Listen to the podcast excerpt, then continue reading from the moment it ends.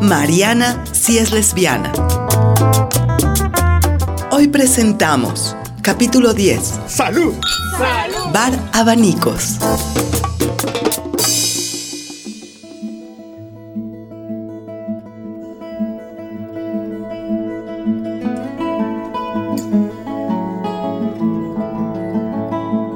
Mariana se incorporó como profesora en el nuevo colegio y a los pocos meses de estar trabajando se sentía muy contenta.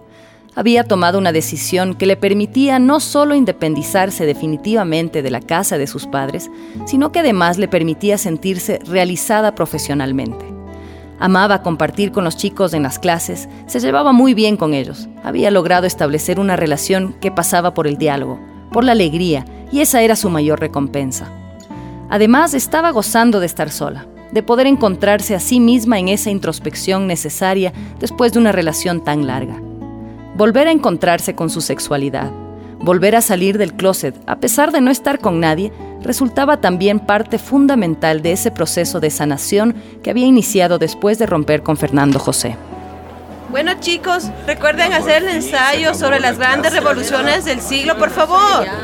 No se porten mal con el profe Jiménez que queda en reemplazo, ¿ya? Profe, hacemos también de lo que nos contó de Stonewall, eso de los maricos. ¡Ey, oye! ¿Qué pasa, Carlitos? Ay, perdón, perdón. ¿Hasta cuándo, Carlitos? Lo de los LBTXYZ. Carlitos, Carlitos. A ver, chicos, por favor, hagan silencio. Sí, Carlitos, acuérdate que tú expusiste este tema. Lo dominas más que tus compañeros. Y ya lo hemos dicho todos. Todas las luchas son necesarias y mejoran el diálogo entre los seres humanos sin distinción. Sí, ya, ya, profe, está bien, está bien. A Mariana le quedó la preocupación de si en verdad hubo la comprensión en sus estudiantes sobre la brutalidad con la que la policía detuvo en Greenwich Village a los y las trans y la rabia con que la gente se organizó para frenar tanta violencia. Mariana esperaba que recordar esto como historia haría un cambio en la mentalidad de sus estudiantes.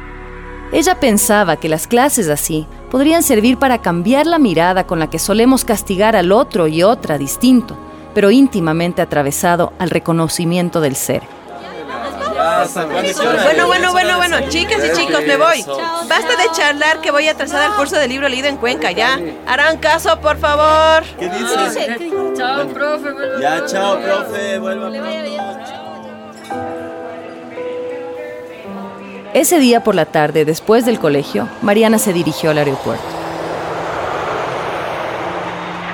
Pensó durante su vuelo en lo mucho que le gustaba enseñar sobre movimientos sociales, pero sobre todo en cómo conocer la historia desde esa perspectiva motivaba tanto a los chicos, les permitía ser mucho más críticos con su entorno, los motivaba a tomar acción en lugar de asumir posturas pasivas respecto a lo que acontece en el mundo, en el país, en su ciudad. En Cuenca la esperaba su amigo Felipe, el profesor del Colegio Azuayo que le había invitado a participar como jurado en un concurso del libro leído.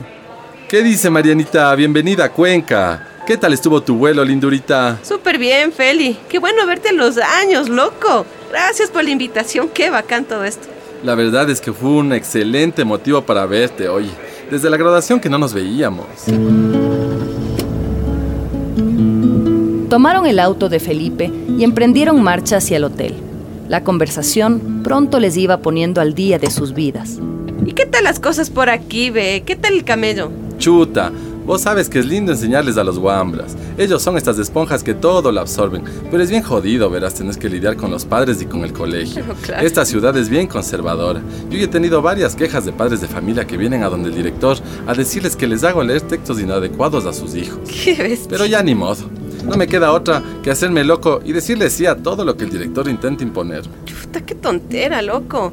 Cuenca siempre ha sido una ciudad bien tenaz. Y qué tontera que se reproduzca en los colegios los mismos prejuicios de siempre. Sí, loca.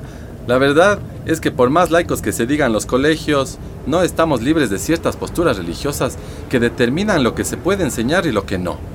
Y a mí, que no me dejan hacerles leer a los guaguas al escuadrón marica literario de Whitman, Auden, Cabafes y Gómez Jatín.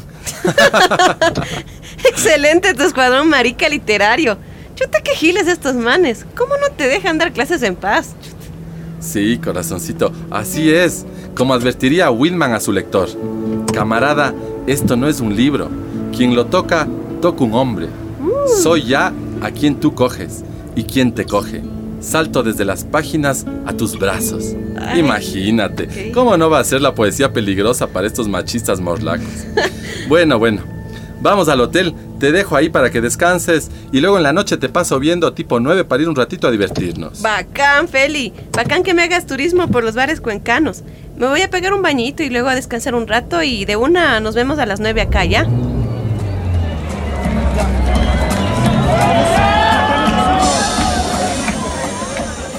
Esa noche, a la hora acordada, Felipe pasó por el hotel de Mariana. Fueron a cenar y a disfrutar de la caminata por la bella ciudad de Cuenca. ¿Estás lista, Marianita? Sí, ¿a dónde me llevas, ve? Ya lo vas a ver, cariño. Poco a poco iban aproximándose a una calle oscura, pero de mucho tránsito, pasada las 11 de la noche. Una casa antigua de adobe blanco, pulcro diría, con una luz amarillenta en la puerta, era el lugar especial de Felipe para esa noche especial. Abría el concurso de belleza trans que anualmente se celebra en algunas ciudades del Ecuador. La emoción de Mariana era desbordante. Cada vez que salía a un bar se sentía infringiendo alguna norma. Por afuera, una casa esquinera tradicional, en una calle concurrida de Cuenca, que da hacia el río Machángara, y por otro lado, la sensación de las miradas en su espalda que empuja hacia lo desconocido. Chévere, Felipe. ¿A qué hora cierran este lugar? A la medianoche. Ay, ya lo ves, ya falta poquito. Celebraron con un salud. Ambos sabían qué sucedería cuando anuncien la clausura de la jornada y el cierre de la puerta principal. Bueno, bueno, cerramos por hoy. Es todo. Gracias, gracias. Al cabo de unos minutos, el ambiente empezó a tornarse conocido. Buenas, buenas. O mejor dicho, malas pésimas. Mariana, va a participar mi, mi amiga Sofía. ¿Me ayudas a hacerle barras? Pero claro, de una, qué chévere. En este momento se realizará la presentación de las concursantes en traje informal.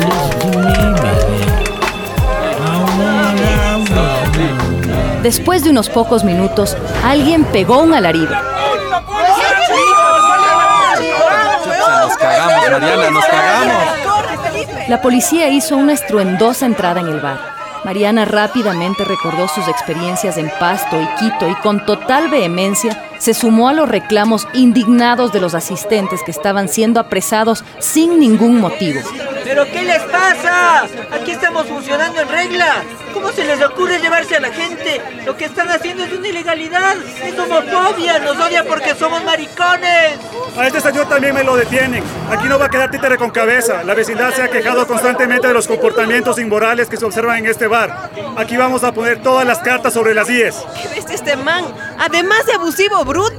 Se dice los puntos sobre las IES o las cartas sobre la mesa, pero no las cartas sobre las IES. ¿Qué es? A esta maleducada me la llevan por insultar a la autoridad. Ya basta de tanta inmoralidad y tanta impunidad. La imagen era desoladora. Había huellas de sangre en el piso y las paredes. Las personas que minutos antes habían gritado sus euforias por sus candidatas a reinas, ahora las miraban golpeadas en el piso, pisoteadas por agentes policiales, ajenos a los llamados y suplicios actuaban con mayor saña, incluso odio. Mariana obtuvo en ese momento un recuerdo que la acompañó toda su vida. Una drag que, desesperada por salir, evadió el primer cerco policial que se había formado dentro del estrecho bar cantina y que a punto de salir por la puerta del galpón recibió un toletazo en su cabeza que la dejó inconsciente, desparramada al filo de la luz del faro de la ciudad. Ruperto, Ruperto, estoy en Cuenca presa. Mariana, ¿qué te pasó? ¿Estás bien? Por Dios, te vas un día de Quito y ahora ya estás presa en otra ciudad. Ya te cuento todo, Ruperto, pero tienes que conseguirme un abogado para que me dejen salir. Tranquila, pero no te escucho. Es nada. que si no Mariana, viene, si alguien no me ayuda, no me van a dejar aquí mucho ¿Pero tiempo. qué te hicieron? ¿Qué pasó? Mira, mira, hicieron una redada en un bar gay y se llevaron preso a un montón de gente, todos hombres y, bueno, a mí también por irrespetar a la autoridad, ¿Qué dice. hiciste, Mariana? Ay, le dije bruto a un policía que es demasiado bruto. No te preocupes, cariño. Ahora mismo voy a llamar a un amigo para que te vaya a auxiliar. Ve, Ruperto, hay un desaparecido. Tú no sabes todo lo que está pasando ¿Qué? aquí. Tienes que hacer algo por mí también. Tienes que empezar a llamar a la gente. Esto no puede quedarse así, es demasiado abuso. ya, ya se demasiada violencia. Tenemos que iniciar una campaña para que la homosexualidad deje de ser un delito en este país. Si no, estas cosas van a seguir pasando y van a seguir apresándonos, pateándonos, cagándonos. Sí, Mariana, tienes razón. Tenemos que ya empezar a hacer algo. Una vez que Mariana le relató todo lo acontecido a Ruperto, él empezó a llamar a gente para generar bulla. Todos en Quito ya se habían enterado. Era un vox populi en los espacios de ambiente. Diferentes grupos LGBTI en el país se juntaron y generaron una red de solidaridad gracias a la cual fueron liberadas las personas apresadas aquella noche de junio de 1997 en el bar Abanicos de Cuenca. Ruperto, hemos logrado algo súper importante, pero no podemos parar aquí.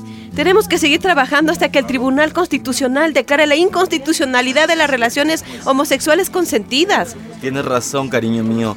Hoy me reúno con el colectivo de los compas trans para seguir las charlas y terminar de organizar la recolección de firmas para llevar a cabo el tribunal. La cosa va avanzando bien. De una, loco, yo viajo a Cuenca hoy a juntarme como señor Luna Tobar. Bien, Mi mano se está excelente. colitando un montón. Y va a dar declaraciones a la prensa también. Wow, qué bien. Me voy a juntar con un grupo de estudiantes de la Universidad de Cuenca. Las cosas están ardiendo, Es el momento que habíamos estado esperando. Bonita. ¿Y ni sabes quién está de voluntaria para la recolección de firmas? ¿Quién? Alicia. Y déjame decirte que mm, está guapísima. Como que le sienta bien estar sin ti. No seas malvado. ¿Por qué me hablas de ella ahora? Ay, Alicia, cariño, yo sé que a ti la man todavía te late. Y si te cuento es porque en cualquier momento va a venir acá a dejar los formularios con las firmas. ¿Ves? Ahí está, te advertí, justo a tiempo. Hola, Alicia bonita, ven, quiero que veas a una gran amiga. Hola, hola Alicia. Ya está todo preparado, todo en su sitio. La mesa, la cama y mi peinado todo listo. Y te espero aquí sentada porque en cualquier momento, en cualquier momento. Y siento tu presencia que me respira cerca. Me doy la vuelta en el momento desaparece. Mariana sí es lesbiana, una producción de Fundación Causana con el apoyo de Ivos y Fundación Astraea. Radionovela original basada en textos de María Auxiliadora Valladares. Dirección, Francisco Ordóñez. Producción, Karen Barba. En este capítulo trabajaron para ustedes Byron Garzón, Augusto Ordóñez, Karina Vance, Gabriela Tejeda, Coca Pacha Queer, Andrés Torres, Mota Pachaquer y Karen Barba. Chucha con chucha. Canción, Joan Vance. Tema musical, La Concha Acústica. Esa es.